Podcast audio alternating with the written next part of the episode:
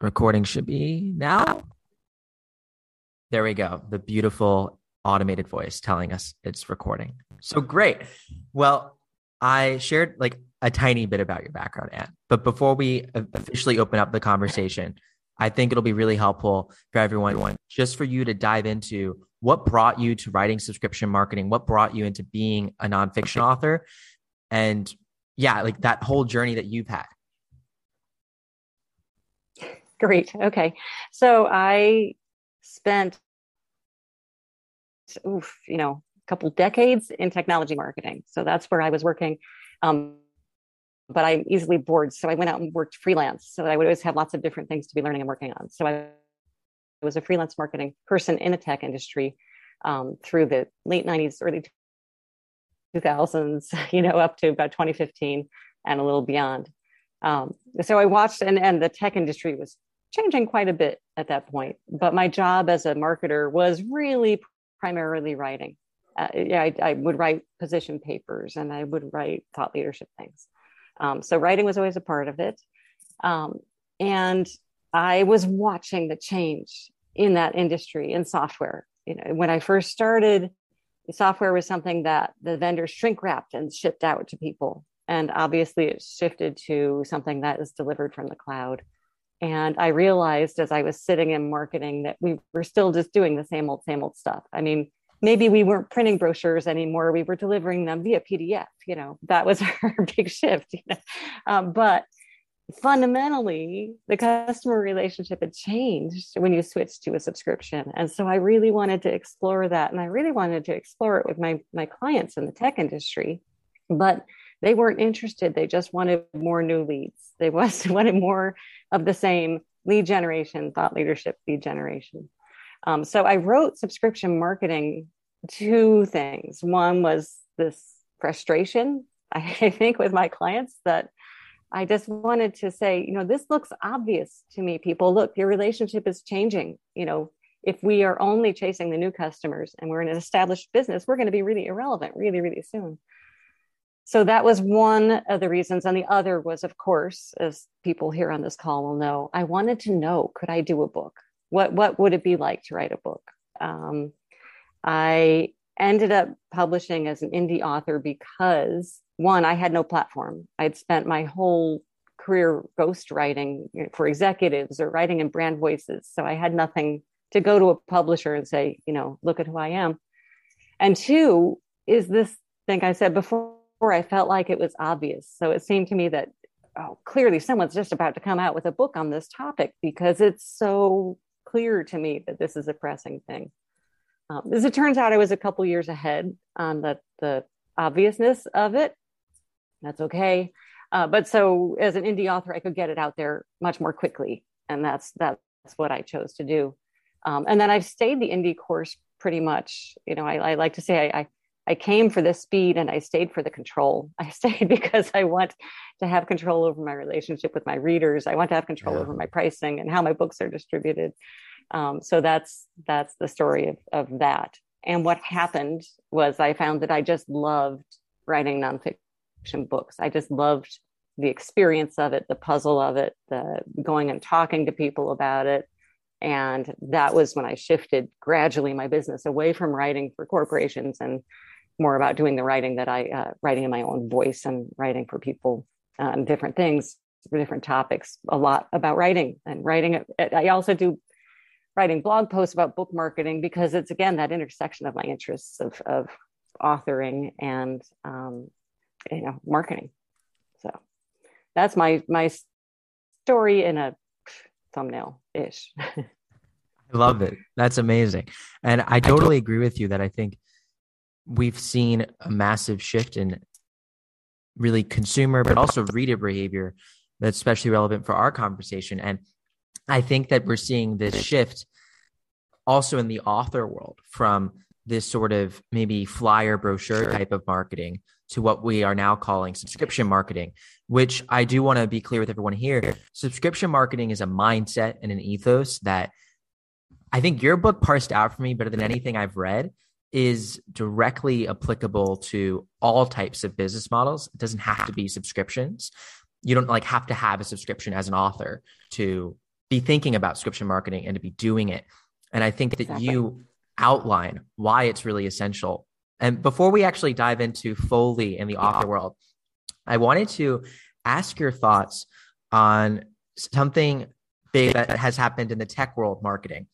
And something that I think is actually really interesting for authors to think about, which is Airbnb in their recent quarterly earnings reported their highest profits, which um, is a good thing for the company. But what was more interesting to me when I read deeply about it was that, and I'm not an investor, I just was curious. I found that they dropped their marketing spend by 28% compared to a year ago. And they've had this huge shift from paid search advertising, like Google ads, authors would be using something like Amazon ads is maybe a good comp to performance marketing, where they're basically trying to garner press and create sort of these like positive brand feelings. And they've seen a huge benefit from that. So I'm curious how you think about that and what you think about authors and how we utilize ads platforms currently. And does that shift with this shift to subscription marketing? Yeah, I think, you know, as authors, you know, we can say, well, I, I want to sell books, right?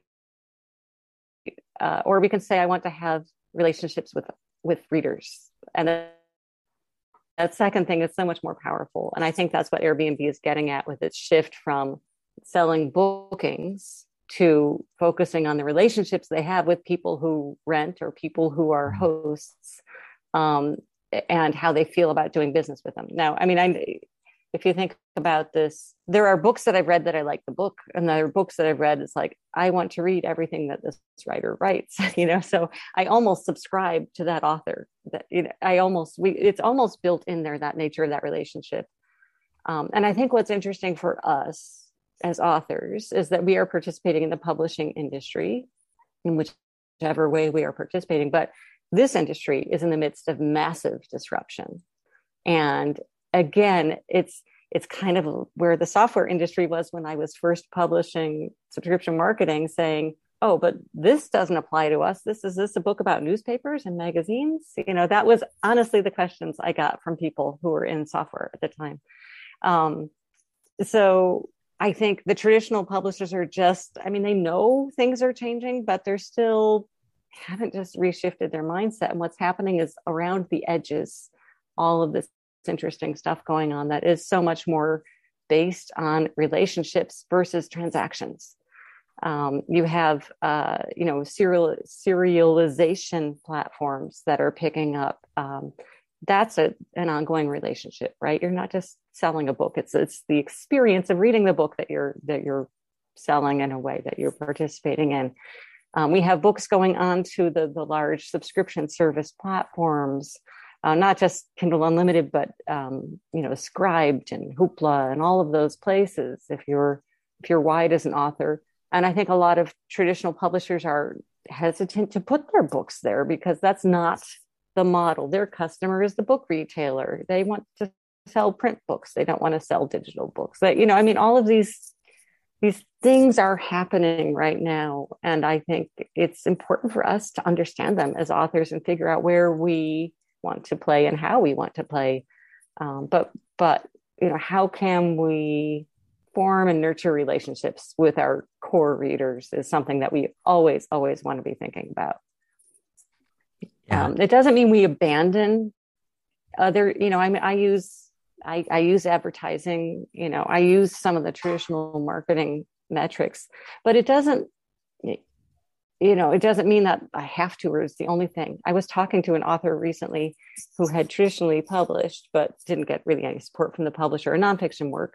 And um, she said, you know, they're not pleased with my sales and I don't really know what to do. And I said, you know, should I advertise? I said, just take a hundred author copies, write a note, send it to the people that you think, I mean, you know this market so well. It's a very niche topic send two copies to each of these people that you think are really interested talking to these other startup founders or whatever. And she did that and she got the most amazing responses and booked on podcasts and i want to share it with my team. I mean, she just awesome. needed to sometimes putting a book in the mail with a personal note, right? Forget taking that Amazon advertising class. We can all do that. You know?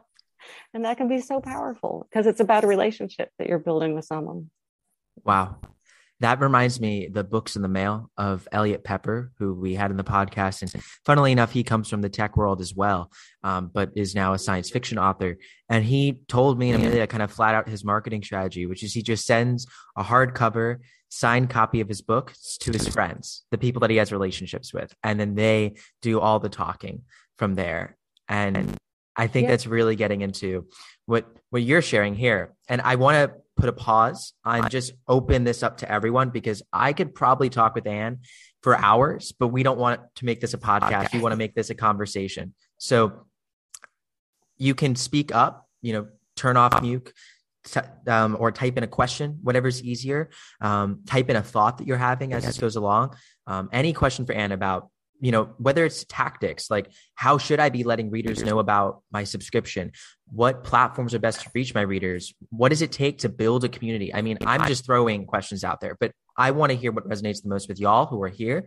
Um, and then we'll, we'll all chat about it. And if anyone has thoughts too and resonates with what Anne's saying, feel free to chime in because we all have expertise in this and all have knowledge. So I just want to invite everyone to to speak up if you'd like.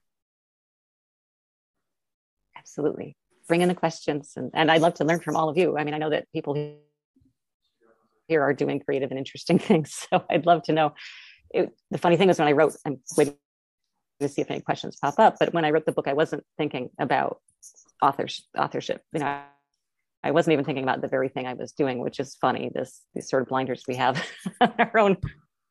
You did start thinking about it though, because um, you went back in the third edition and you added a chapter. And I'm I've read the third edition, so I I know the chapter you added, and I'm reading it or I've read it. Sorry, and was profoundly impacted because it's called subscription marketing um, for for solopreneurs and um, small businesses, and that to me feels like what we're doing. We are all solopreneurs. Maybe we're have a small team, you know, obviously like an editor, a cover designer, things like that.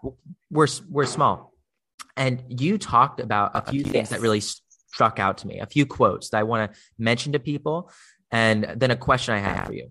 So one is that you said booking a new opportunity feels good. It's rewarding. And so we may neglect the very people who have sustained and built our business. That was really striking yeah. to me. Yeah.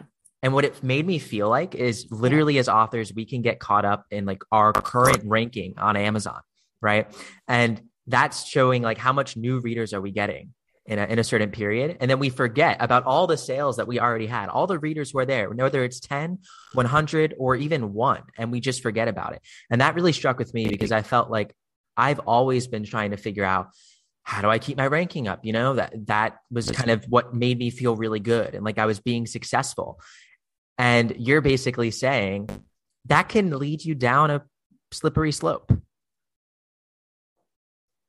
Yeah, very dark. Yeah, it can really lead you in the wrong direction, which is so interesting. And it, it's almost like you know chasing that dopamine hit of you know uh, new sale, new sale. I and I unless I'm actually actively running a promotion, I try not to look at my book sales regular. I mean, more than once a week or something. I don't want to look at them daily. Well, if I've just done something with Amazon ads or something, I want to see if I'm getting in trouble. But you know, it, it's dangerous to focus on that because the people who are going to help us succeed are those who have already bought our books and who love them. When we when we find that right person, when we find that really sweet spot where our words resonate or they love our work, um, then uh, they will buy more of our work. They will they will tell their friends. These are the people we really really want to be cultivating and, and trying to find a relationship with.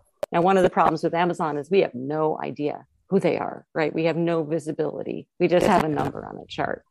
So um, I'm always welcoming people in the book itself to come and sign up for my writing practices email. I have a uh, email list is not huge, but it's super engaged, which makes me really happy. Um, and I just send out something twice, twice a, every other week. Generally, I do a blog post, and one once a month I do a book giveaway because it's like I want people to get value from this, and even if they don't care about the subject, of the this particular blog post this doesn't resonate with them they still have the chance if they want to win a book about writing and so and but to win they just need to respond to me say i'd like to enter for it sometimes i'll ask a question about you know what are you working on or something just to get a little conversation. And in doing that um, I've, I've created this community of people that i gotta say a lot of them have become friends. I mean their children or spouses have notified me. One of them passed away and said how meaningful their interactions we are we've had. And i mean it's just like this this is success as an author. It's serving a community of people um, it, as in the way that makes adds value for them. That's success not that amazon bestseller rank. Success has to be the connection we make with our readers. I really love that. And i thought that quote was very powerful when Michael was um, reading it off because I've actually like fallen into that same thing. Um, I started with subscriptions and I wanted to expand as much and as fast as possible in a bunch of different areas. So I started doing ebooks and audiobooks and then like slowly I realized like, hey, I'm not focusing as much as I used to on subscriptions and I'm not fostering that community with the readers who yeah. really built my business. And so it's been really it's really been really interesting trying to like focus myself back into it and like continue yeah, to grow that, it. You know, I think that's one of the issues, Amelia, is we have so many things we could be doing, right? I mean, we're all we have like you know way much time in the day, and we have a million things that we could, and some voice in our head says we should be. We read about this person; they're doing that thing. We should be doing that as well. Um, and that way, insanity lies, right? That's we can't do it all. And those those things that have that instant little sort of dopamine hit are always going to be attractive. It's like, ooh, ooh I'll just do this thing I get a little bump in sales. Um, you know, I do use discount book promotions to get a bump in sales, but that's strategic. That's to spread a wider net and reach people I'm not able to reach organically. Um, and to get the algorithms, you know, to feed the algorithms a little bit so that that Amazon will help promote my book um, but I don't do them all the time, and I know that's not that's a, a dangerous. You know, it's fun to get that little bestseller tag, but it's fairly meaningless. um, uh, and yet, when we read all of this advice online, it's about those things because it's it's so easy to measure and track those things, and it's harder to measure the more meaningful engagement. That's so much harder to measure. Um, ah. it, it's tricky. So yeah, it's it's a temptation for all of us. It would almost be depressing too if you could measure it in a sense. Like there's a beauty to the things that we can't measure. And that's probably what got us all into writing. We didn't start like reading a book because someone told yeah. us it was a 99 out of 100 on the awesome scale of books. Therefore, I experienced it and it was 99 for me. So that's really great. Like we don't think like that. We don't, that isn't how we operate. And the conversation you're reminding me of uh, right now is one that uh, Tim has had, Tim um, Ferriss, who's an author as well. He's an entrepreneur. He said a lot of different things. And he wrote this incredible blog post. It's quite long, so sit down and read it when you have time about how to say no. And there's this really powerful quote that sticks out to me in it that a friend told him when he was feeling really stressed out. And his friend told him, Are you doing what you're uniquely capable of? What you feel placed here on earth to do?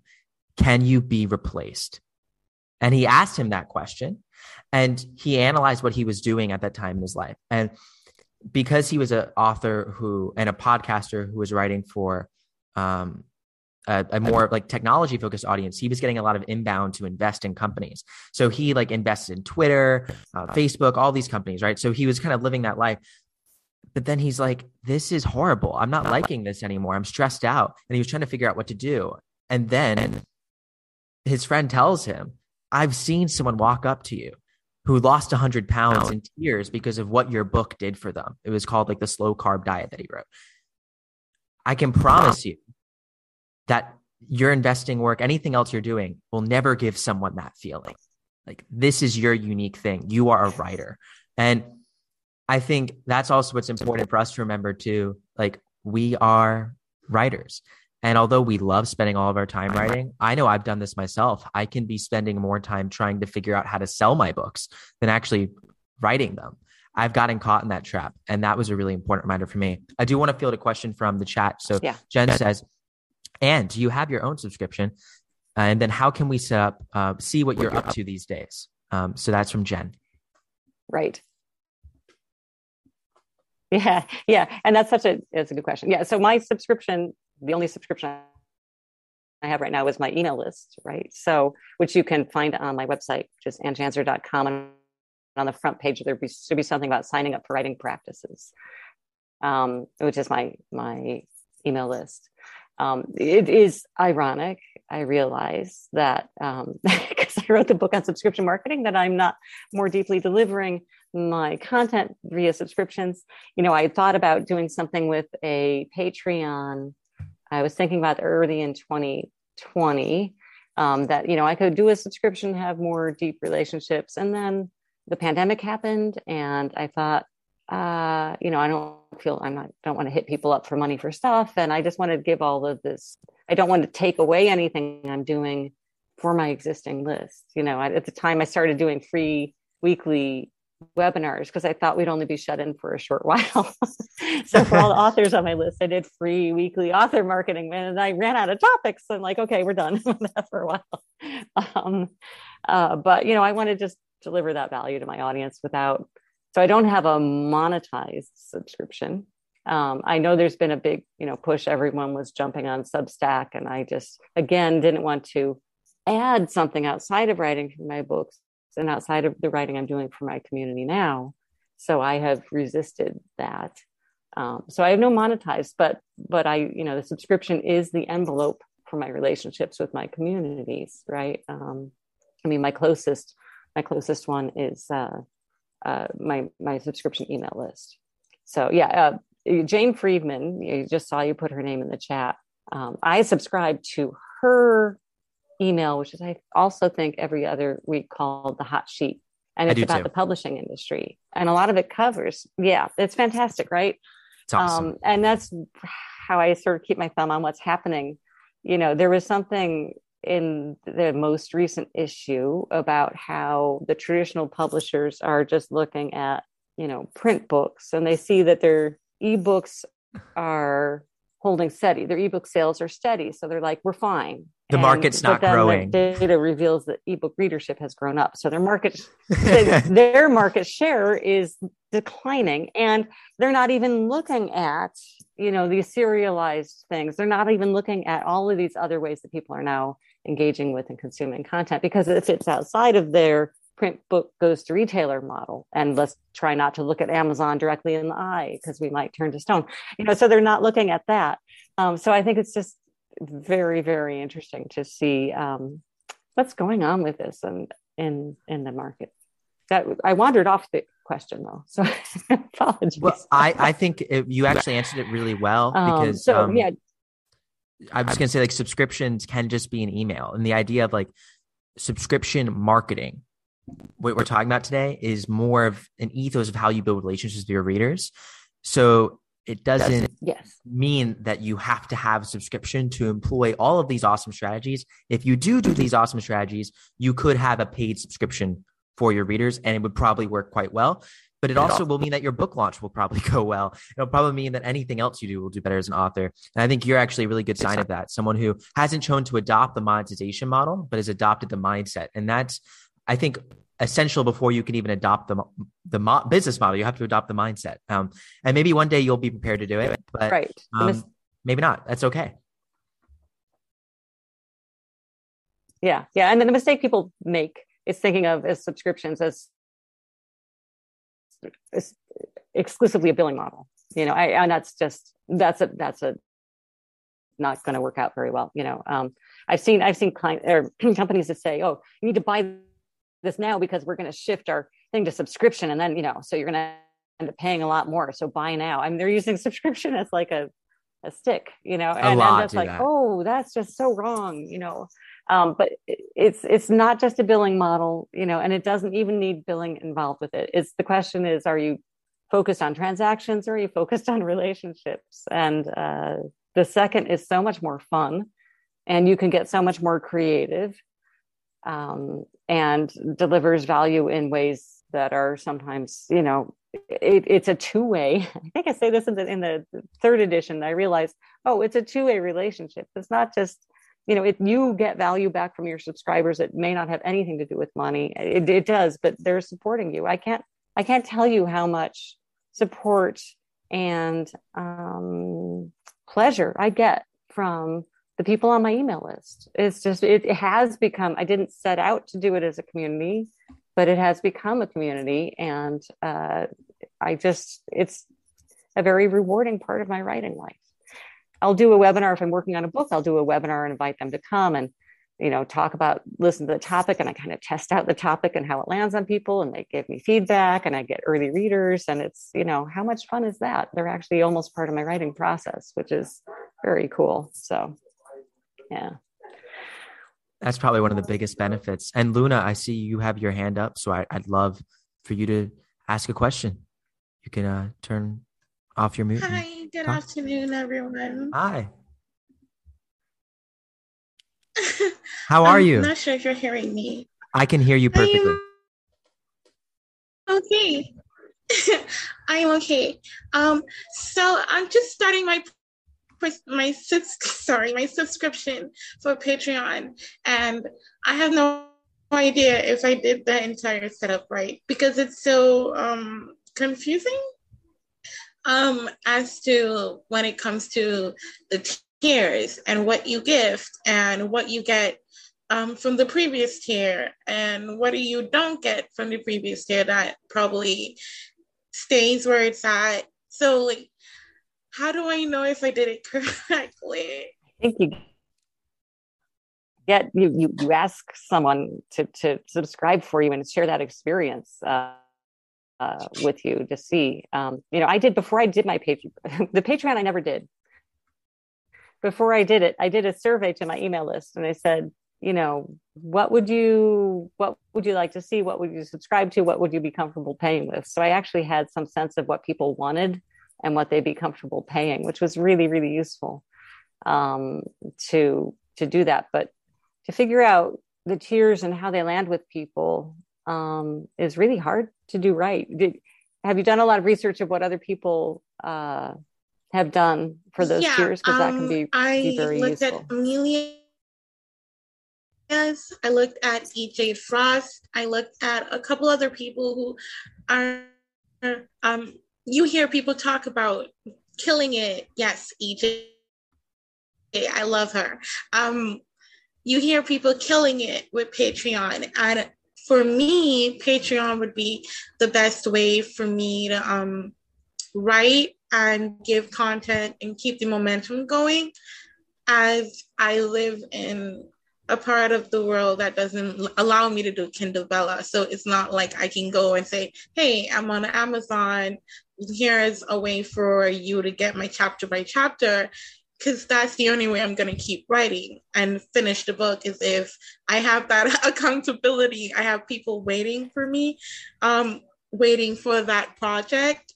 So this is why I want to get started to see like, am I doing it correctly before I put it out there? Because I don't have a reader base that I can go back to and say, um, are you guys going to be interested in this? I'm building from scratch so I think Patreon's harder when you don't have the base. Um, uh, so it's it's you know you can just put it up there, but it's it's hard to get people there and involved. Um, you might also look. I know that there's Beyond Vella, which is you know the big Megillah, but there's there there are other serialization platforms. Uh, there's a Webtoon. Yeah, they're one. just. I haven't tried it, but I read about it. Really restrict. I'm in the Caribbean, so my my restrictions are a lot more than people who are oh, scattered oh, okay. across the world. Interesting. So, so the, sorry, go ahead. So, I was just going to say, can you post on Radish? I can post or, on Radish. Like, Wattpad? Yeah, okay. I can do those too. Do you write romance? I do. Okay, so I would um recommend starting there um, if you haven't already, because those would be really good um, places to build up like a little bit of a like it doesn't even have to be mm-hmm. a big mm-hmm. following um, just a few a few people who um, are reading your your book like regularly and then you can kind of go from there and ask them what they think about your tiers um, and just yeah from yeah start there I would that's what I would recommend. Makes sense. You know, it, it starts with the start with the relationships and then build the subscription. yes, Okay, That's probably- I, I was yeah. doing it wrong. no, no, you are not doing it wrong. Uh, it's all about iterating, and that's all what it's about. And I think uh, Anne really Yeah. made me understand when reading subscription marketing just how important trust is in subscriptions and sort of any sort of transaction. Trust is everything. And I'm curious, Anne, what you found in your author career has helped you build trust with your readers. Oh, that's interesting. Um, you know, I think I think I have learned to be, be just that level of uh, authentic sounds so we overused, you know what I mean? But I try to show up as who I really am in the emails. Um, and I don't overshare about my personal life, but I will draw stories from from personal uh, from from the response. Another thing that I've done, which is interesting and has been really fun. So, uh, you know, for when I've made my email list, right, which I encourage you all to do, no matter how you're doing subscriptions, um, to have an email list so you actually can can send people emails. Uh, I have a an autoresponder thing with a few emails, and one of them is I just ask people, "Hey, send me your uh, any writing problem you have, and I'll give it take a shot at it." And people do, and they send me, I, "I'm stuck with this," and I will just take the time to personally suggest a couple things. Try this; it's really interesting. Have you looked at this? You know, um, and I so I think people know I'm just I'm interested in in, in being there for them. And I think that helps to demonstrate, uh, to build some little bit of trust uh, between people. I really don't want to waste anybody's time. I want you only want you to be on my list if you really want to be on a list. There's, you know, double opt in and all that. I'm never just adding people to a list. I'm always making sure they really want to be there. Um, and so I think it just is approaching everything. So with you, Luna, I would be really transparent. I would say, I am writing this. I need some readers who enjoy this, who are going to hold me accountable. So they become part of your journey. Now, isn't that so much more compelling to you as a reader? Not only if you're reading it, but you actually are essentially helping the author write it. It I mean, I think does. It does actually sound Yeah. more compelling when you say it. I would love for you to be like, because that's that's totally on brand for my personality. So asking someone to, to be a part of my journey and then appreciating the fact that they're there supporting me throughout it. So it does. Thank you so much for that bit of information. I think Stephanie had her hand raised. Stephanie would love to hear from you.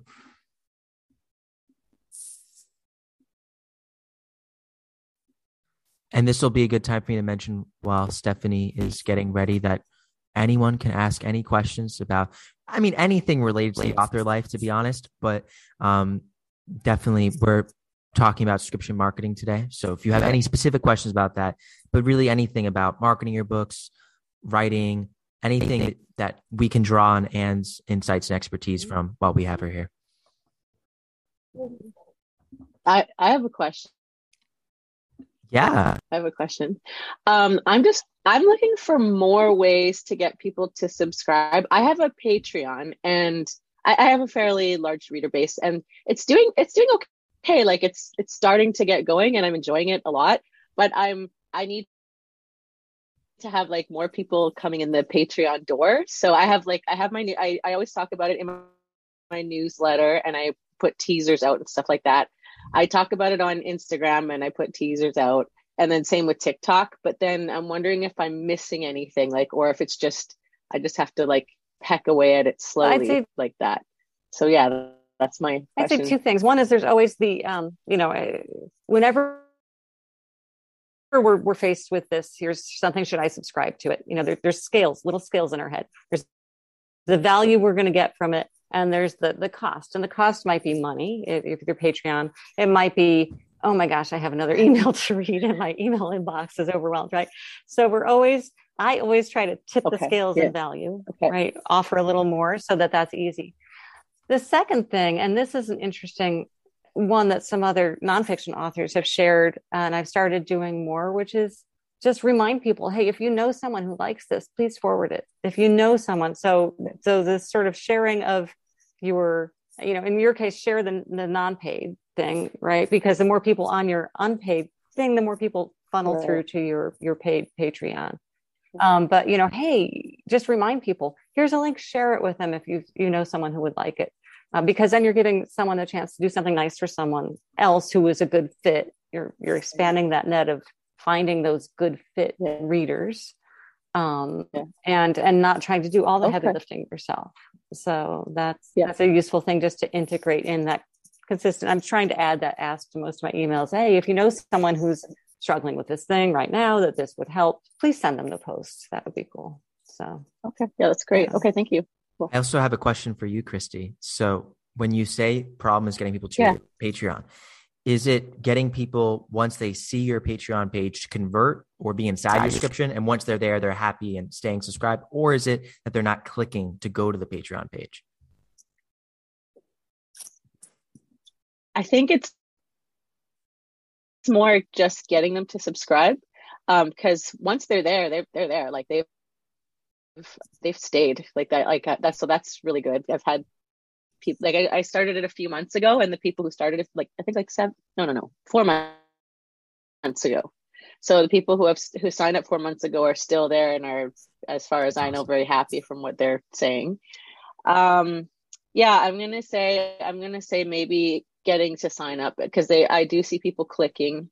But you know what? I now that i'm thinking about it that you're asking i don't know if i'm seeing a ton of like i think i could see more clicks to it yeah so okay yeah I'm, those are my two yeah. areas of issue then the, we did this with two yeah we did this with Kyra Fox, and I'd I'd love, and this is an open invite to anyone. Uh, it's sometimes annoying seeing some of the analytics, but actually getting into this data can be helpful. If you go into like your mailer mailer list provider and your social media okay. accounts that you've been posting on, okay. and add up all the link clicks that you have attributed. And this yes. is the roughest way that you can get okay. a conversion. And then try and see how much people have actually converted to your um, subscription, which is a, you probably know that off the top of your head. And if right. it's a low conversion rate, then maybe there's a problem there. Um, I, I, it's tough. We don't have a ton of data on what's okay. a good conversion rate data, but I would say like if you're below a two percent, that's definitely something to be wary of. Another thing though is if you're having problems getting people to click, you'll see a low click through rate. So if you have a thousand people opening your email, but only two are clicking on the Patreon link, you've probably you probably want to get more people to click. You could get that all the way up to ten percent feasibly. Um, and we did this with Kyra Fox, um, where we looked through her thing and we realized that her problem she thought was that people weren't subscribing to her page and we looked at it and actually like a very high percentage of the people who saw her page subscribed. The problem was people weren't seeing the page. They weren't clicking. So we tried to help her get more people to actually click on the link. Um, and i think amelia okay. could probably share ways okay. that she's gotten her readers to click on the link because she's awfully good at that. Okay. Okay. Putting me on the spot here. Um, i would say um, i know at least when i put my link in my newsletter, um, I do add a chapter. So I do like early access. I don't know yeah. how yours is set up. Um, this is just my experience. So I do the chapter, have um, it, it end on a cliffhanger, and then right underneath it, it's a there's a button that leads directly to my okay. subscription. And I know like the first few times I did that, I had a like 10% of people who opened the newsletter okay. clicked on the link. I don't know how many people actually subscribe because yeah. I'm bad with data. But um, yeah, that's what I've done at least. Okay. But okay, I would be happy good. to like walk it or yeah. run through you with it at any time. Yeah, sure, that would be awesome. Yeah, because I I have been putting like teasers. I, I haven't been putting like the full chapter because I wasn't sure if that was fair because like people are paying for that chapter. So I'm like, is it fair to like give it away in the newsletter? But I but I could do other things. Like I could just write, I could just write more things and then have that, you know, yeah, that that's for everybody sort of thing. So, yeah. That's the tricky part for me is figuring out what what would live behind a paywall yeah. and what wouldn't, yeah. right? I mean, that's that's uh, that's the tricky part. So, but I'm not. I'm a non-fiction author too, so I have a yeah. little different mm-hmm. take on the world Yeah, it's almost like um, you know, uh, fiction authors are kind of operating in the realm of like Disney and such, and nonfiction authors are kind of operating in the realm of like maybe universities or the New York Times. All these are big industries, interesting to look at. Like, what is the New York Times? Like, how do they get people to subscribe? It's a really interesting thing to look at as a nonfiction author. How does a how does a college convince people to pay, you know, seventy, eighty thousand dollars a year if they're a private university for their education? Whereas Likewise, for fiction authors, how does Disney convince people to pay $120 to go to their theme park or 100 million people to pay $8 a month to get content on Disney Plus? Obviously, all those are different revenue streams, different customers they're serving. But I, I, like to think about those kind of analogies, which actually, um, I, I, am promoting your book. So I, if I sound like I'm peddling Anne's book, I, actually am. The thing that really I enjoyed about your book was these industry examples because um, even though the book wasn't explicitly written for like an author sole target audience, getting these industry examples was so helpful for me. And another thing I wanted to ask you, and then I want to go to Jen's question, but it is about embedding values in your business model. And this is something that I think we see authors do all the time. And I think it's so underrated how powerful it is. And I wanted you to just speak a little bit about what you see to be successful in a subscription marketing relationship between, you know, a business or a creative person and their reader or their audience when they're trying to embed values into their business model. Like, what does that really mean? How do you do that? Yeah. So, you know, when it comes to you can deliver value, you know, value has a lot of meanings. But you can also find those people that your values are really aligned with. Um, and if you think about some of the businesses that you do business with, you know, you maybe you read something noxious that the CEO's done, you're like, oh, I'm not sure I want to do business with that business. And maybe you read something wonderful about, uh, you know, Airbnb has done some really brilliant um, things to help people who are uh, you know, free things to help people who are refugees and, and paying people to put their houses. I mean, they've done some things to say, look, we're gonna we're gonna do this. We think this is important. Um, so when you see a company that does something you think aligns with your values, you think, well, I want I want to be in a relationship with them, right? So the question is, how does that apply to us as authors? And I think, you know, as Michael said, we should be looking at every industry and saying how, how does that how would that apply to me as an author? Because it's if we just look at what traditional publishing does all the time we're just going to be off in that corner doing that thing. And we want to be somewhere else. Um, so right um, so all right we want to be relevant and interesting. And i think what we have if, if we are whether we're published indie or traditionally or hybrid or something if we are really engaged authors we have the ability to be creative and do things that are different. And I think that's our greatest strength. Uh, you know, I'll never be a Stephen King, and that's fine. I don't need to be a Stephen King, um, who is, you know, massively successful in the traditional model. Um, but I can do things that are much more flexible, and I think that's true of you. So, what does that mean for us as uh, as authors? What can we do that you know shares our values we, we can be honest about our values. We can donate a portion of proceeds to help victims of something. We can do, you know, I've seen people do all sorts of really interesting things with, um, you know, doing uh, books that are, um, you know, give a part part of something or really provide visibility to something.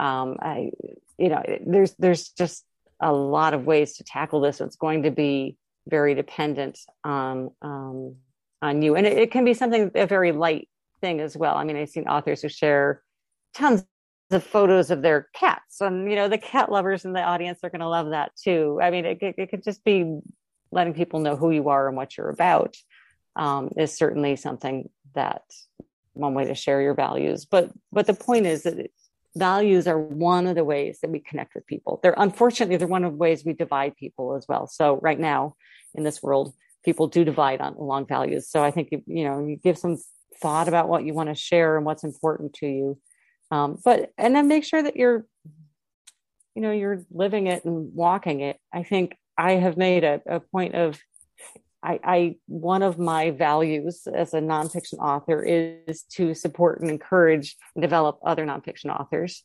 Um, and particularly, especially, I'd like to support, you know, women and, and people who may be a little bit less represented, who haven't felt like they can write a book. Um, I'm talking about nonfiction writing. So one of my values is that I also constantly read and post reviews of books by authors, often women authors or underrepresented authors in my genres in the nonfiction world, where I think that they're in nonfiction and particularly they're really marginalized. Um, the Economist had an article about, you know, the best books to read to become a better writer, and they listed seven books, and they were all by men. I'm like, come on, you know, I mean, it's not like there aren't any women, you know, Anne Lamott, anybody? I mean, come on, how hard do you have to look to find a book about writing by a woman?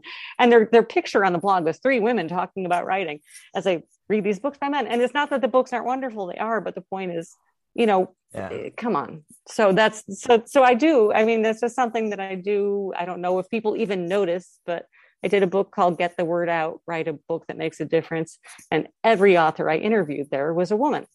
I just did that because men don't need to see themselves in it. They've seen themselves plenty, and the men have enjoyed the book and get a lot from it. It wasn't about just being a woman writing a book, but just subtly, the people I quoted and interviewed were women, because that's one way I'm living my values, you know, in that. And I suspect my readers, you know, some of them feel that and feel a connection with it, and others, you know, doesn't matter.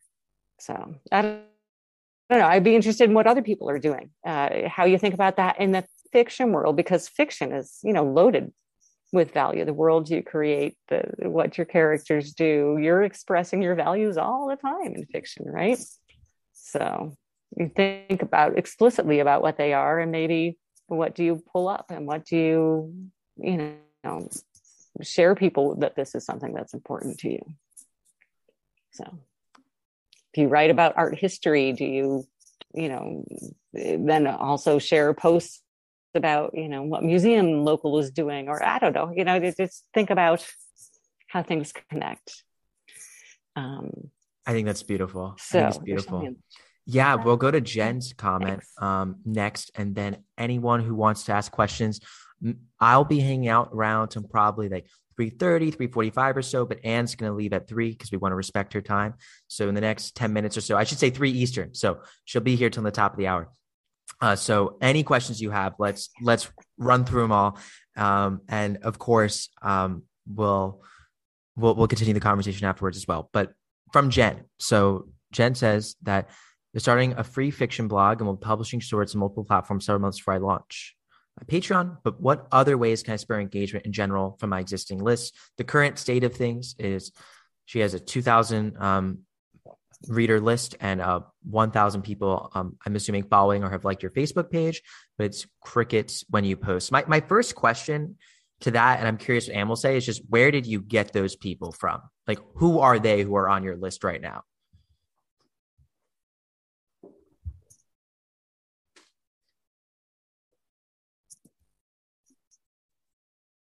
Back matter. Oh, okay. Those feel like really relevant people. Oh, interesting.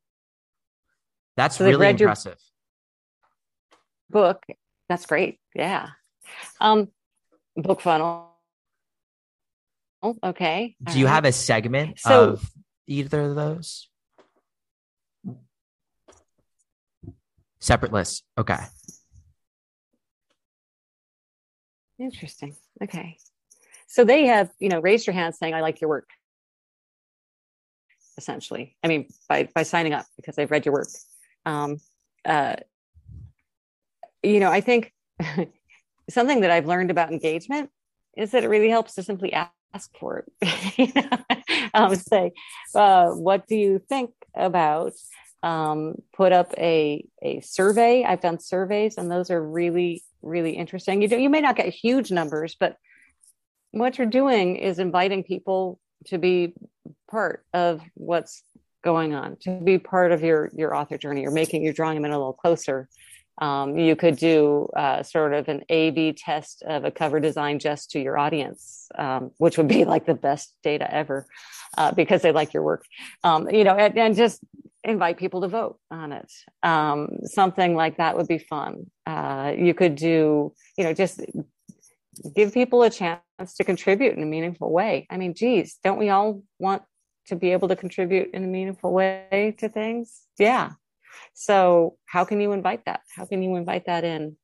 Um, i think that's when i ask people who are signing up for my list for their writing practices that their their writing problems. That's one thing that i do um, that's it's getting people making that used to feeling comfortable sending me an email and getting an email back uh, engagement. Getting that. So it, it's something that needs to for me i need to think about it with every email i post. I, will write something me me me and then like okay what gonna go rewrite it you you you you know? And then you know if i'm posting on linkedin you know how have you come up with a question? And prompt the engagement prompt them how they're gonna what what would you share? What's your experience with this um, it sounds so silly and, and simple but it's really easy to lose sight of when we're chunking to get through deadlines and get things out and post things not to actually actively request the engagement actively ask people to contribute um, i don't know if you're doing that at this point so i, I can't speak to that Awesome. Um, anyone else have anything, any great advice along that respect? I would That's say, helpful. Okay.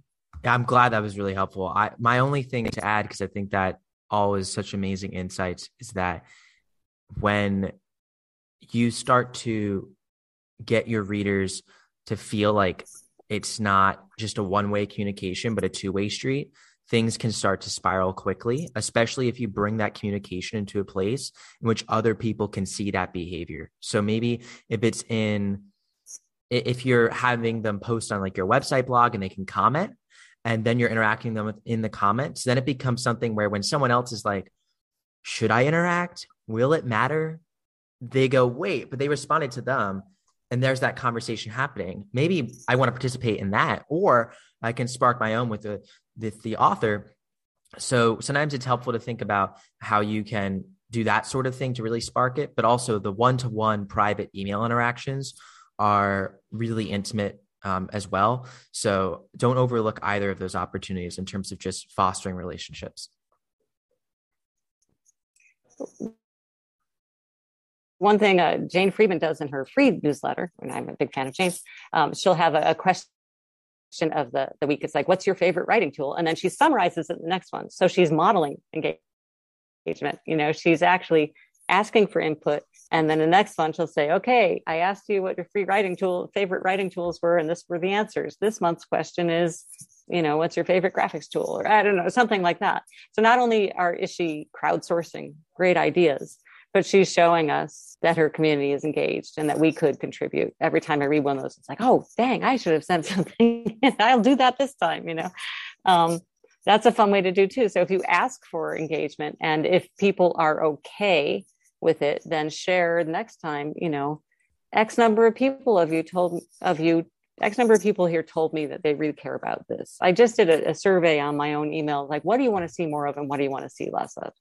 Um, and I got a Love fair that. number of people doing the, the survey. I haven't checked back. I sent another ping on it, but you know, why not ask for it and then share the results if, if you can do it anonymously or get permission if it's personal. I mean, obviously that stuff. So, yeah, I, if, if I can add something, um, I had um, I'm I'm releasing a new book, and I and as I'm writing it, I'm involving my readers, and so I'll release like a hint, and then I'll get them I'll ask them to say, what do you think is going to happen here? You know, like, what do you think about this character? What do you think he is? What do you think their role in this is? And then that's, and then I post about it later. So that's another way to get them uh, book related in a book related way.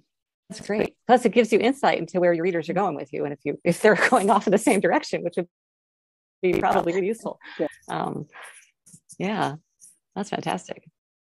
I love that yeah so so i just whatever you know just encourage you to think about a way to find engagement you know and it's it, it's not doesn't always have to take a lot of extra work just a little bit of thought when you're posting it's like wait how am i opening the channel back you know? That's really you know oftentimes i've heard that the, the most important space in a book is the white space. I think we all do this when we're writing. We always want to have almost a spot where our readers are having this emotional reaction. And sometimes we don't bring that same creativity and mindset into our marketing and into our other communications. But if I think if you do do that, it makes it so just easy. And we've seen like a lot of creators with like just subscriptions, like like you know five ten dollar month tiers who barely even describe them and use like funny words to like as the names that like if you're not a reader you would not understand it but they know who's coming in there. You're already part of that language. And now this is just another space for you to engage with the story. And there's something in that where we can all have a lot of fun with it. So does yeah. anyone I, else i'm also getting more to the Oh, sorry, sorry. I was going to say, does anyone else have any questions um, for Anne um, about subscription marketing, the author life? She'll be with us at the top of the hour. I'll be hanging out a little bit past it, but we'd love to get any questions for you so we can garner some of her insights. Okay, yeah. I so Ellen, speak up. We'd love to hear from you. Really excited to see you here today too. Hey, I'm so excited to be here. Um, always. I always get so much. The replying back to emails things that I heard you say, somebody said that in one of your other podcast things, and it was like, oh, we can do that. Was, it was the, it was just, it was a moment of, of, cause I've had readers, you know, send me little notes or whatever. And it just never occurred to me, oh, wait, that, that's okay. that's great so I love that. It just is, was a breakthrough moment. And the other, the question I have is kind of related to reader habits and how to get your message across to different kind of reader habits. Mm. Does that make sense?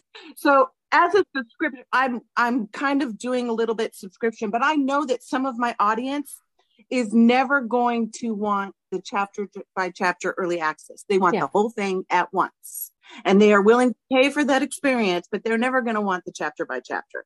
Um, and so they might follow me and engage in little ways, but um, they're not going to, and that's okay. I'm okay with that. But it, it's, it's a, it's about targeting the message for me then. How am I, how am I separating that so I don't wear one audience out that is just waiting for the book shut up just right and the other audience that is like oh come come and i want to i want to engage with you and i want to hear everything you're saying and i want that next chapter and i want all the stuff you can give me ahead of time and then i'll buy the book too but i i want to eat it as fast as you can create it. How do you message that in in a way that is clear and concise and not incredibly repetitive? Yeah you almost it, it almost depends on uh, i don't know what technology you're using if it's it's patreon you could have different tiers. You could have a tier for someone who is like you know give me insight into your writing process. Keep me let me know what's going let me know when the next thing coming and let me have the first access to a discount or something versus those who want the chapter by chapter. Um, if you are doing an email list if you can segment it it's not always easy. Um, but if you can segment it you might be able to to have different lists or different chains for those things. But i think you're right. You have a, a couple different how do you provide value when value means something different to the different communities?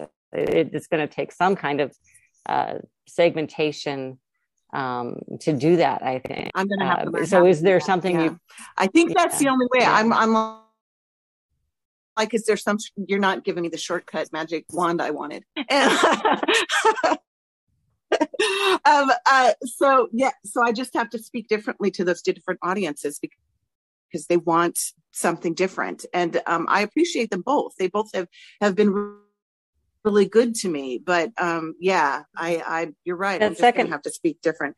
The other question, the second audience might want to be early readers yeah. for you, early reviewers. They might want to have a different role yeah. in your in your. Yeah, they so they give the book all at once. Early, and then yeah. I discovered yeah that I have two different series going on and they they're totally different they're different readers interested in different series. And so they aren't as engaged in one series as they are in another. And so when I'm writing um, when I want to focus on one thing at a time they're like well maybe but we're not really going to engage with you as much unless you're doing the story we want which I also understand but I only have one pen name and you're all mixed up. That's a challenge. I'm just realizing in the last two months, I'm just realizing how mixed up they are. Um, I have. I'm wondering if um, for you, I know that um, I talked to other writers about the difference between print books and digital, just because digital has to come at readers who are used to digital in more soundbite forms. They don't like long blocks of text. They don't like long blocks of information.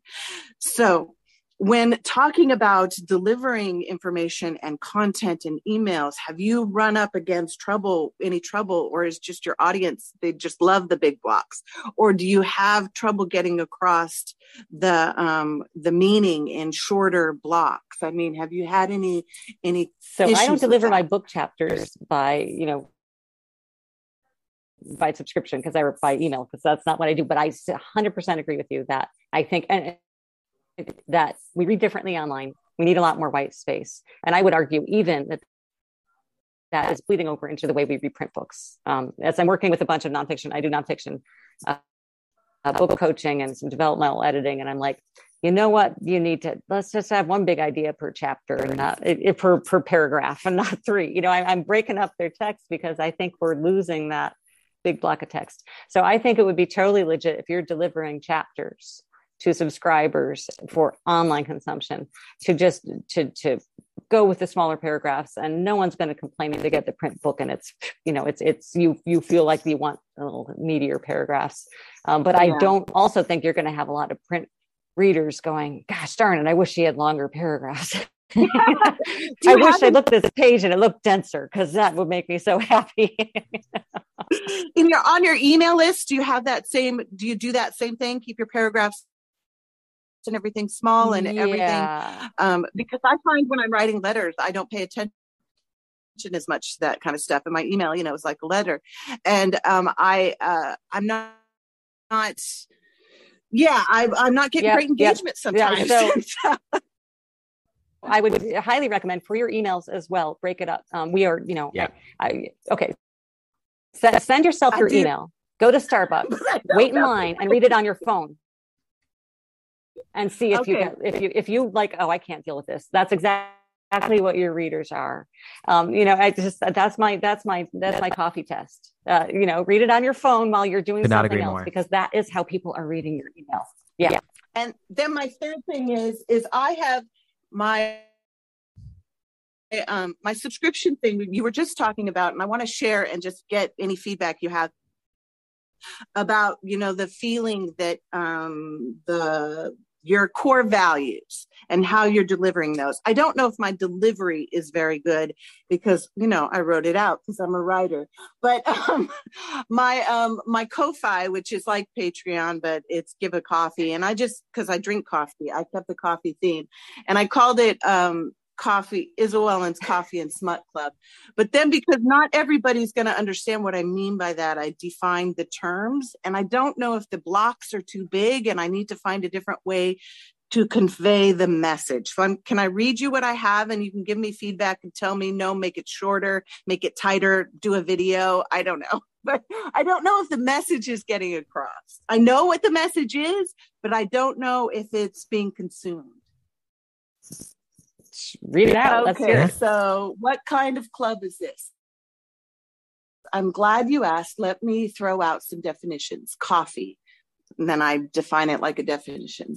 An addictive hot drink, the ritual of gather- gathering of those who enjoy some of the same things and like to discuss them. A socially accepted habit that causes no guilt or shame that can be shared with anyone who walks through my door. Coffee is a hug. Coffee is friendship and here's smut. Smut, the writing of deep, dedicated emotion that craves being known and desired, an expression of the wild and untamed hiding in men and women that our current world has no room for. Smut is heroes who kill the threats that they uh, to Smut is heroes who kill the threats to those they love without remorse. Smut is heroines who find a place to be all they are meant to be and don't have to hide or be ashamed. Uh, that's great. I mean, it, that tells me so much about you. The, the writing voice there is fantastic, and, and what probably I'm going to expect if I am part of this community. Yes. long sentences, commas, and you know, very much. Yeah, I Yeah. think it's great. yeah, very much. It's very much my style.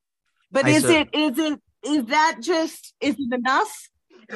I I think it I, is. you know, I, I, it I gives like you- it gives you a really good feel for the brand, and ultimately, it's just getting readers to care enough about you before they even get to that page. Once they get to that page, I think that accentuates the brand that I, I think is Yeah. is very interesting. But I, I do want to say um, thank you so much, everyone, for all your questions. I will be hanging out, and we'll be able to chat more. But um, I just want us everyone if you give like a virtual or even unmute and give a round of applause for Anne being here with us and um yeah thank you so much for your time especially because she's literally traveling and took time of her weekend to be here with us Thank so you so- endlessly grateful So much. Hooray, answering hooray. question. thanks. This is Applause.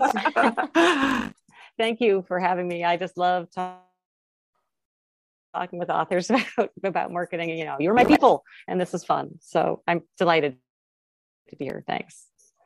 thank you no right. thank you Anne this was amazing and I'll be hanging out here um Okay. so no one has to go um we'll continue the conversation because we just like hanging out every month but for Anne joining us this time has been right. priceless so thank you so much Anne I hope you have an amazing weekend Thanks for having me.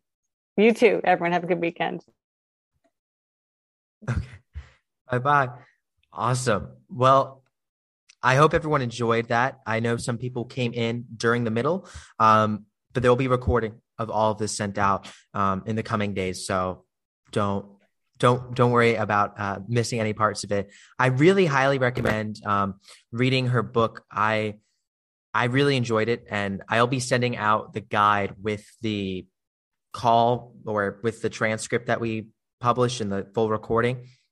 But it, it there was a lot of interesting insights, and I think that I know not everyone here has a subscription. I personally haven't even set up my subscription yet. I will be in the new year.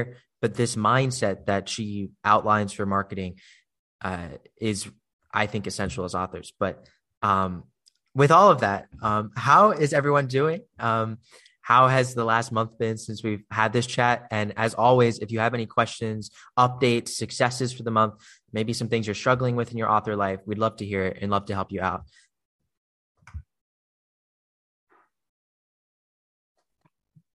I have a question, comment. Can I just jump in? Yeah. Okay. there's- Everyone could jump in. So I don't even know if I don't even know if there's a question here, but it's something I've been thinking about. I'm a fiction writer. I have not started my subscription. I'm, I'm still researching everything in the world. Um, but one person you had on the podcast, and I heard her speak somewhere else, also Elle Griffin. Um, she's kind of interesting to me, and she seems her and i'm i wanted to get your reaction to like there seems to be a like a difference in mindset where i almost feel like she's more of like a mission focused subscription where it's she kind of puts forth like she's doing the utopian thing now and it's like i'm trying to create more good in the world. This is my mission. Like help me do that which feels different than like a transact like it is still transactional based but it seems a little different than like sign up for this this is what you get both are fine like they're both business models i'm just wondering if you have any ideas on like that more mission based focus if that if i'm like even articulating this right Yeah, I, that's a great question. I I love Elle. I follow her. I'm actually a subscriber of hers, but I I think it's important to note her shift because she wasn't always doing this, and she's obviously like now pretty successful in subscriptions. She does, um, maybe like.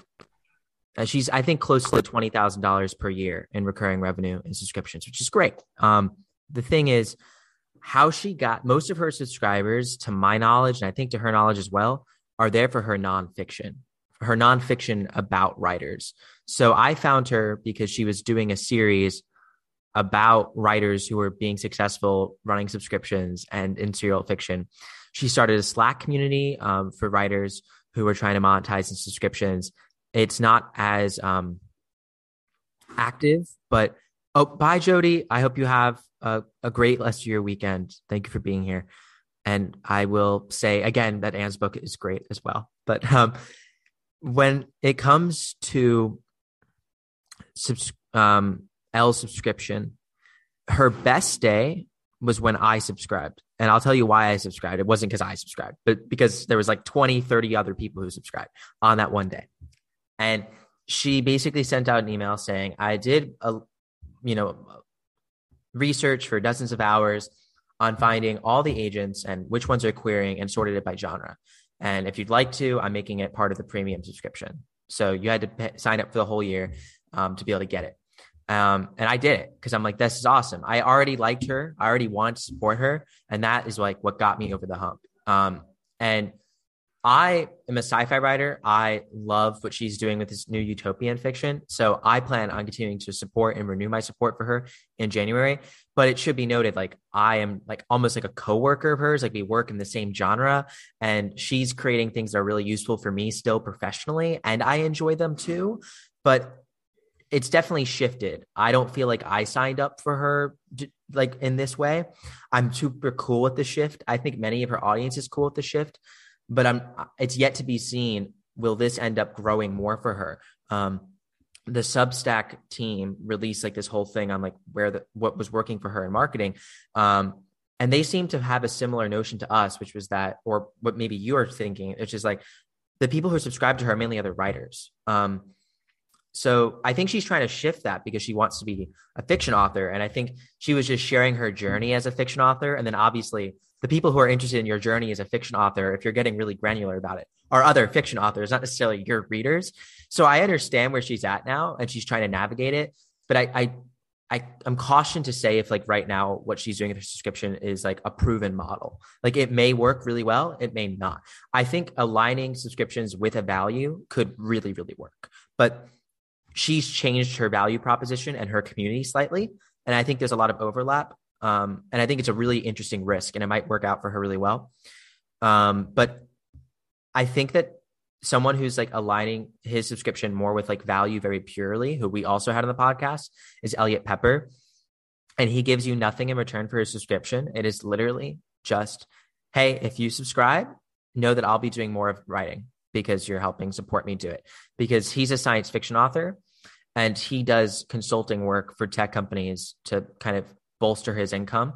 Um, and he puts out about a book a year, a book every um, year, every year and a half.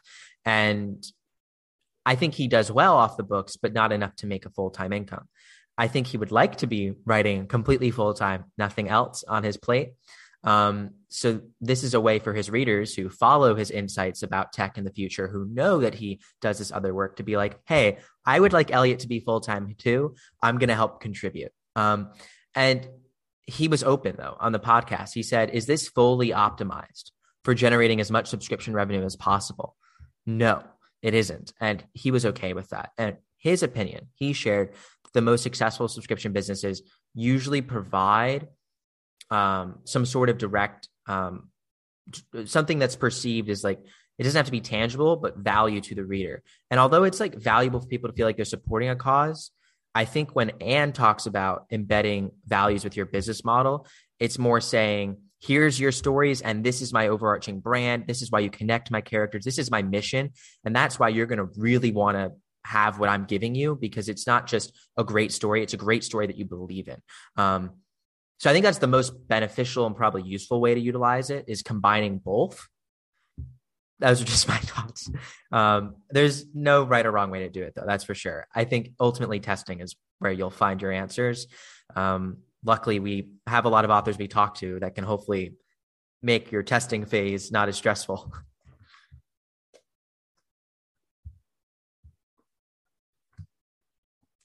Great, great question, though. And I'd love to hear questions from anyone, any thoughts from anyone, especially if anyone has thoughts on that in particular.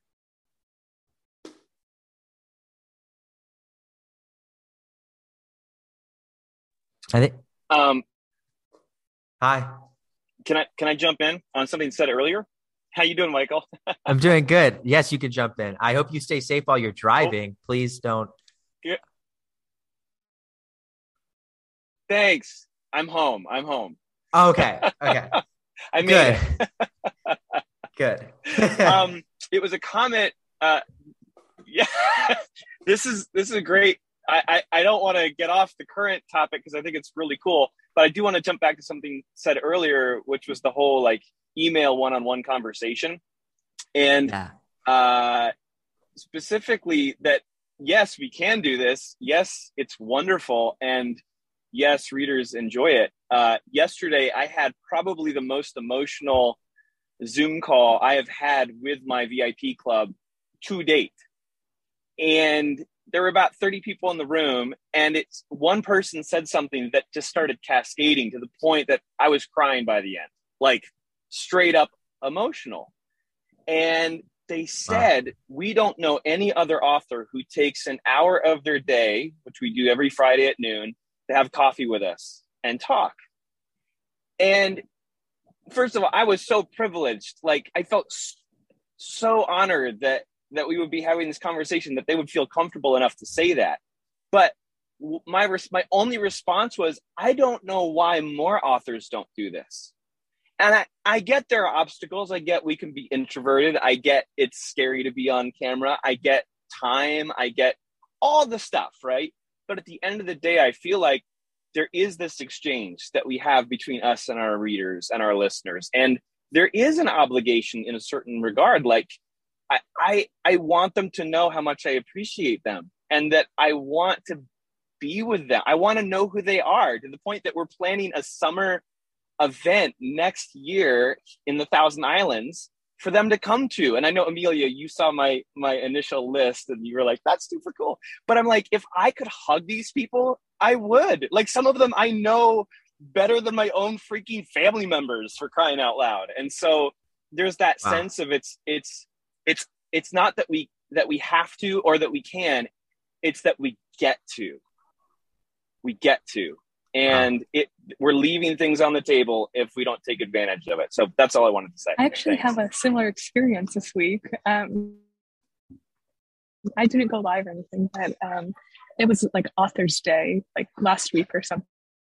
And I had a message from one of my readers, and she just like, she sent me this like long, like five paragraph like essay that I read the whole thing, and it just made me cry so hard. I was like, she was just saying how much she appreciated me as a writer and that I connected with her and would respond to her messages. And I was just like, this is what I like want to do. Like, this is, it made yes, me so happy. Yes, yes. So, yes, these connections are everything. Yes, I love it. wow. Um, so Christy, I think asked a question about um, do, do you can, can I answer it? Yes. Yeah, yeah. Do you do um do you do that via Zoom or Instagram live? Um, great question, Christy. I do that via Zoom. I bought the it's like a hundred dollars for the year so that I had more uh, more viewer allowance. I think it's a hundred viewers, and I didn't have it capped at forty minutes. Uh, I I knew that I wanted to try to do an hour, and uh, it's it's worked really well. I'm going to try some streaming of my live audio narration of books this week. Actually, I have a book launching the following week, and so Michael's clapping. Yeah, I'm I'm super nervous to stream uh, through StreamYard to all of the things, but uh, it's an experiment. I'm not, you're the only people who've heard me say this. Like, I'm not advertising the initial streams. I just want to see what happens organically. So that's, that's a, that's a different funnel approach for me. But the Zoom call is very personal. And you have to be in my VIP club to experience that. And it will be a part of a subscription in January. Anyway, great question. I love it. I love it. That's, I honestly think what you're doing is becoming like the first generation of author creators and there's there's other authors doing it but i think you're right when you say that most aren't and we should be.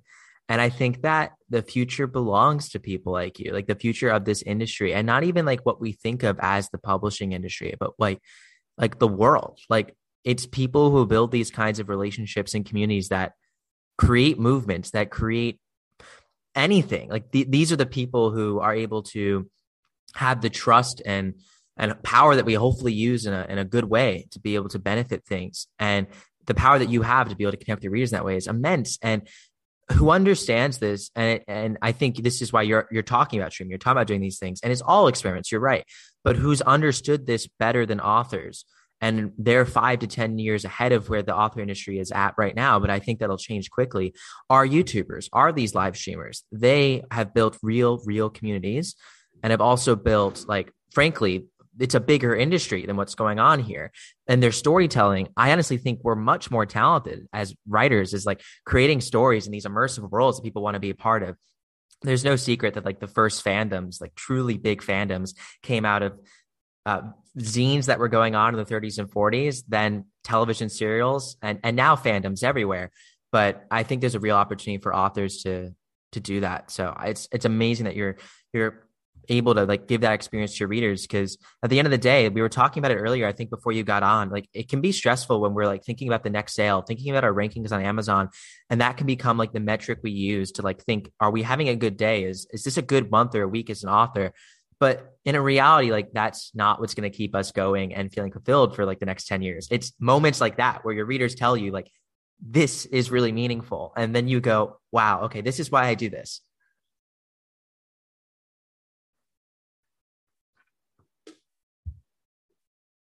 Cool. Oh, thanks, man. I appreciate that. Uh, yes to everything you said. I'm I'm cheering you on and as you're talking. Like it belongs to us. Yes. Uh, so thanks. I appreciate being here. I have to go. By the way, I just got home, but this was so fun to sit yeah. in on, and you're all freaking amazing and inspire me.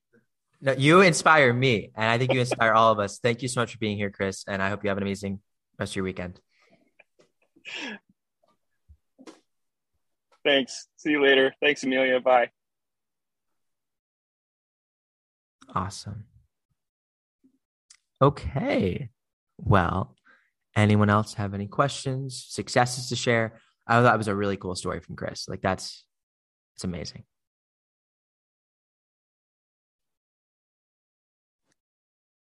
I, I kind of have a question.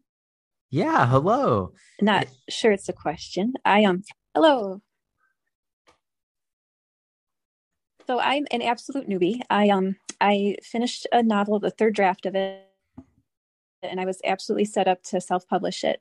And then I think I heard Amelia talking somewhere somewhere else about doing um a Patreon.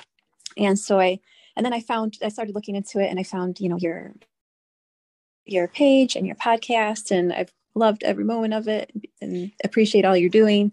And I'm just I don't even know if it's a question, but when you're somebody absolutely new like me, I'm now looking into maybe serialization and using that to possibly um, um, build the Patreon or maybe the Ream if that's ready in time. Um, is that something you would recommend starting side by side, or would you just you know stick to the I don't know what I'm going to publish on yet, Wattpad or Radish or whatever, but um, something like that, and then wait until you get to a certain point before you would consider starting the subscription?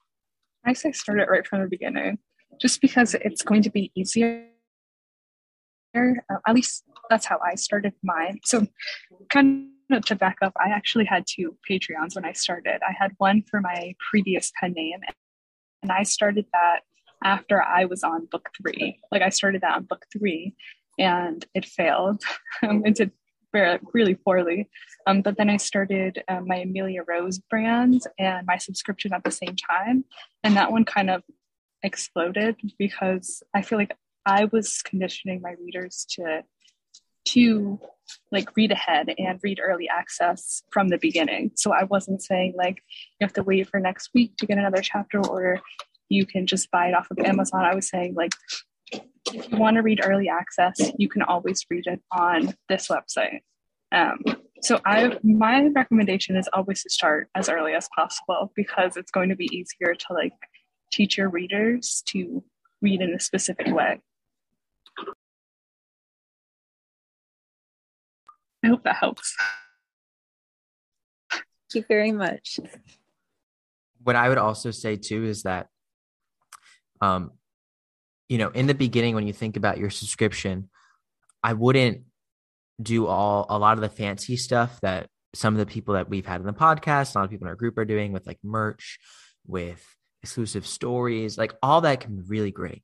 but in the beginning, you don't you don't even have uh, like a group of readers yet, so you don't know what they want. So I would say like view it as if you're setting up just another place to post your story. It's like you're posting to Wattpad, you're posting to the subscription platform, you're posting to Radish, whatever subscription, uh, whatever serial fiction platforms. Besides that, maybe Vella if you're in the states, and and then you know you also in addition post it to this platform, but maybe a week early, and you just get that habit built into your state of publishing. And in the beginning, like like the you're not going to see anyone subscribe to you immediately when you post your first story especially before your first chapters anywhere else. But as long as you have that expectation you're kind of building that habit in. And and then you know eventually it'll start slow. Um i think for amelia it took you like two or three months of very much middling growth almost to for it, it like exploded right? Yeah. Yeah. It was a few months definitely before it kind of took off. And yeah, it, it's very discouraging in the beginning if you're not getting anyone. Um, but like even that first person who joins, it's kind of like a rush. I mean, it makes you want to keep going and makes you want to continue to grow. So a lot, I feel like a lot of people right now just might not see as much growth as they hope, but it's like something that has to happen over a longer extended period of time. Another note as well is that if you don't want to do it on chapter one, which I completely understand, you have a lot on your plate in the beginning. And when you're making the first move to put your work out into the world, that's a really big moment. And you know, initially you you might just want to get readers. So um my advice would be to follow what a lot of the Royal Road authors do. If you're really serious about wanting to do this early access subscription model, a lot of them don't open up their subscription from day one. They might do it like 12 chapters in. And it, it's become like a norm on the platform that, okay, they have their release schedule, maybe three chapters a week and a month in, they've gained some sort of traction. And now they're going to be in, opening up that subscription. So that that's just um, a way to think about it. Um, that you do it early on, but it doesn't have to literally be day one if you're not comfortable with that. Because frankly, I do believe anything that keeps you from writing more and getting your work out in the world is not a good thing. So if a subscription day one holds you back on that, do it after you've published three chapters and you get into a little bit of a groove. Um, but definitely don't wait until, uh, or I shouldn't say definitely. It might not be an amazing idea to wait till book three if you want to optimize for this early access model um, because then readers will already be so into the story and they've already gotten it a certain type of way. So they're not going to be that invested to do it this other way. Uh, an example, actually, like real life, an author who experiences this just as his natural flows of subscriptions is Michael Chapuis. So he has anywhere between like 2,000 to like 700 readers uh, subscription, and it varies, but it varies over the course of like a year to two years. So he has been publishing this very successful series, The 10th Realm. And in the beginning, it did super well on his subscription, super, super well. But then eventually, obviously, he's taking those books that he serialized and bringing them into full, like packaged ebooks that'll be up on the retailers. And he's exclusive to Amazon. And now that he's done that, all of the prior books in the subscription aren't there. So you only are getting the future books in the series. And now those people who've kind of read him in a certain way. They're already at book nine. Some people have dropped off by that amount in the series, right? Just typical read through rate. And then some people have come in through Amazon and subscribed, but then some people haven't. They're not there yet. They're maybe waiting for it, but they're like, well, I'll just keep getting these books the normal way. So then he sees a drop off. But then when he releases a new series, he sees a huge surge in his subscription of people who are accessing it that way. Um, and the, so it, that's just him. That's how his business works and what he shared with us in terms of like the peaks and flows of it. So I think it can show that like if you're launching a subscription towards the middle or end of your series, we at least have a lot of anecdotal evidence from talking to a lot of authors that it doesn't maybe work as well. But if you launched at the beginning, there's a lot of evidence that it can work really well. Um, but that doesn't mean that you don't launch on your first series and you're excluded forever. You could launch it at a later series um, as well. So, you know, there's always options, but I think the early on in your career, the better because the more base of your readers that will be trained in that way. And then it'll just become the norm in your fandom in a sense. Yeah. Um, So Jen said, Michael, what are you doing uh, to plan your upcoming launch? Whom are you targeting? What will you offer? That's a great question. I actually have uh, two two book launches coming up, um, and they're targeted to completely different audiences. But I think that's because I'm in a unique situation. So I'll talk about fiction first because I think that's what's most applicable to people here, and then I'll talk about nonfiction. Um, so for my fiction, I am releasing a book called Millennium Game. It's a young adult dystopian novel, and I will be putting it out on serial fiction platforms um, like Wattpad. Um, I, I, don't think it's a great fit for Radish. It's not too stimmy, but um, places like Wattpad and Vella. So I'll start serializing there um, and then opening up to early access on a subscription. And then um, that book will go out in retailers probably sometime around spring or summer of 2023. And I will get around to writing and releasing the second and third book with a similar strategy. I have an existing base of readers um, that knows me for YA dystopian fiction. And the ways I plan on promoting it are a bit different because I'm also focused on building relationships. So there's two ways I'm doing that. One is speaking um, at schools. Um, I'm speaking like in January at a school with like 500 students, all middle schoolers.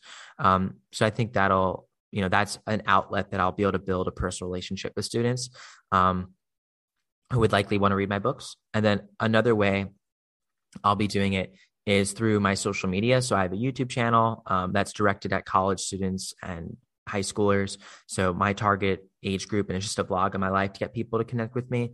So that's kind of like that whole marketing apparatus and how i build relationships and community with my readers.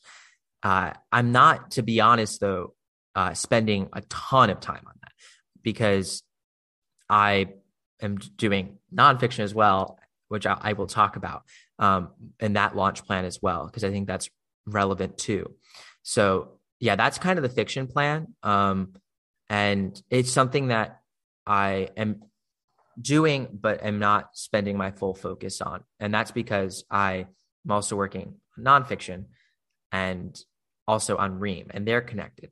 And uh, basically, my nonfiction plan, and then I'll share why I'm doing it. But the nonfiction plan is I've written a book called Creator Economy for Authors. Some of you maybe have read like a beta copy. Um, I'm getting ready the ARC copies now. Um, so they'll be ready in like probably a week.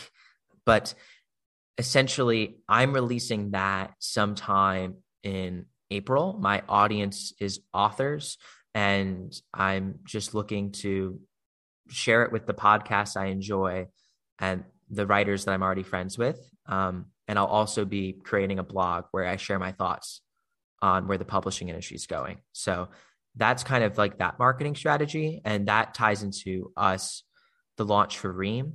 Um, and in the beginning, like my whole passion in doing this was realizing that I felt like building an author creator future, all the stuff Christopher was talking about, is something that isn't easy for authors. And there's no like real place that we can go as authors to be able to build a true creator business, a world around our stories.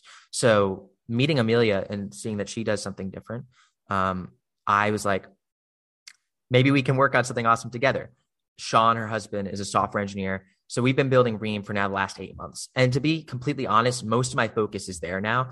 I've realized that like for me as an author, someone who loves writing about science and technology in the future, that like being engaged with like storytelling and world building in this way is really fascinating for me. So I'm I'm almost like writing fiction as like a side hustle and I'm really focused on helping other authors, helping build this world for all of us. Um so when you think about seeing who's like really running the business in terms of like a fiction business and doing a great job, look to Amelia because Amelia is definitely still focusing on that in a major way um, and is crushing it. And um, I think has a lot to admire in that sense. So I always have some insights to share, mainly from prior practice and observing people today and dabbling myself. Um, but yeah, you can't do everything at once. So that, that that's my story there. And I will just briefly say, um, on the Ream launch, we haven't publicly announced this yet, um, but the first thing I will share here, first look, um, especially because when we send the email out, we'll actually be including this in the email, is that we are officially launching um, our waitlist for Ream in January of 2023. In early January 2023, we will be opening up and letting a, a few authors in.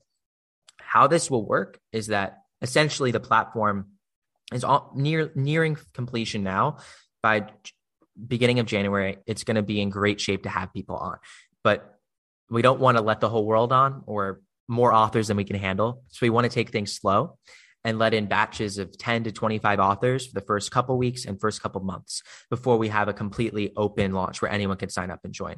So that's how we're doing things because our real goal is just to serve every author as awesome as possible and serve your readers as awesome as possible. And since it's just the three of us right now, um, we want to see what we're in for um, and how we can like build systems and processes that do that great and also fixing up some bugs that'll probably still be apparent on the site in the beginning. So those are kind of our plan. And if you're on our waitlist for Ream, which we're going to be launching our site as well um, very soon, but uh, this is like our kind of test site almost. Uh, if you're on the waitlist, we will be launching an email in early January to join our on deck.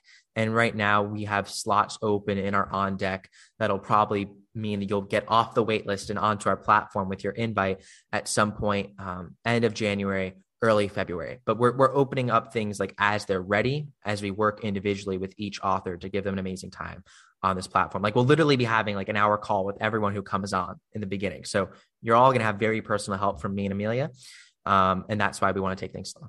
So that's the that's the um, that's the plan as far as launching goes.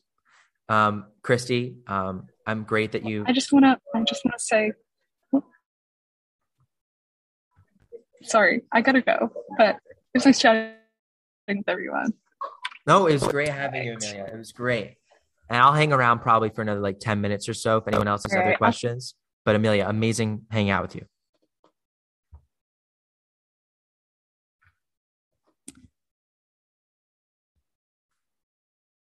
So, Christy, thank thank you for the kind words.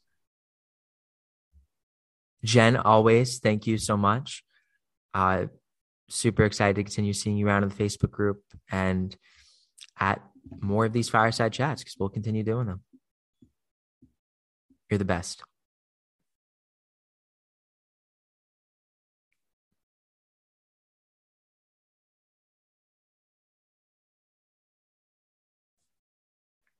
Also, I'm sorry because I think I've had like a, a um what is it called? A buffer like this entire time. And it's made things awkward. Uh, I've been trying to like manage it through Zoom best you can, but I guess my Wi-Fi is not working that well, which is annoying. So I, am just apologizing for that. Um, because I'm I think you guys have noticed. I have noticed for myself that I have a buffer.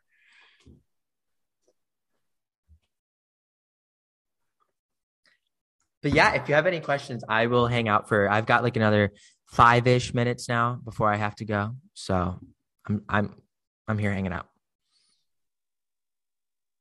I just want to say th- thank you. I really appreciate that you did this and um and for your answer to my question. Are you kidding? Anytime. I yeah, this this is really like what I wish I was able to have when I was starting out about five years ago publishing. And I think no matter where people are at, like Christopher's obviously like he's been doing this for a really long time and he's a very advanced author, whether someone's just starting out, it's important to have a space where we can talk about these things.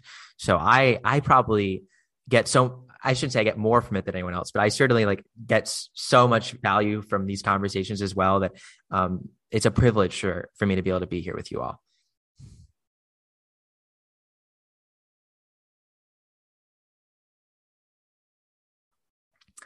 But uh, yeah, if if anyone has any questions too, you could always email me directly because I am always down to chat. Um, I I do my best to respond to things uh, quickly. Uh, sometimes I have uh, school classes that are you know tend to take priority, but um, luckily the semester's almost done, and my future semesters are a little bit less in terms of the workload. Uh, but I, I always get back as quick as I can. Um, so you can email me there. I dropped it in the chat. Um, I hope you all have a lovely day. Um, Lauren, you're the last one here. Um, so I'll probably exit now unless you have any final words. Uh, you're you're good. I was just uh, hanging out. No, I love it. Super, super excited to have you here. And if um yeah, if you ever have any questions, like I said, feel free to email me. And I hope you have a great weekend. You as well. Bye, Lauren.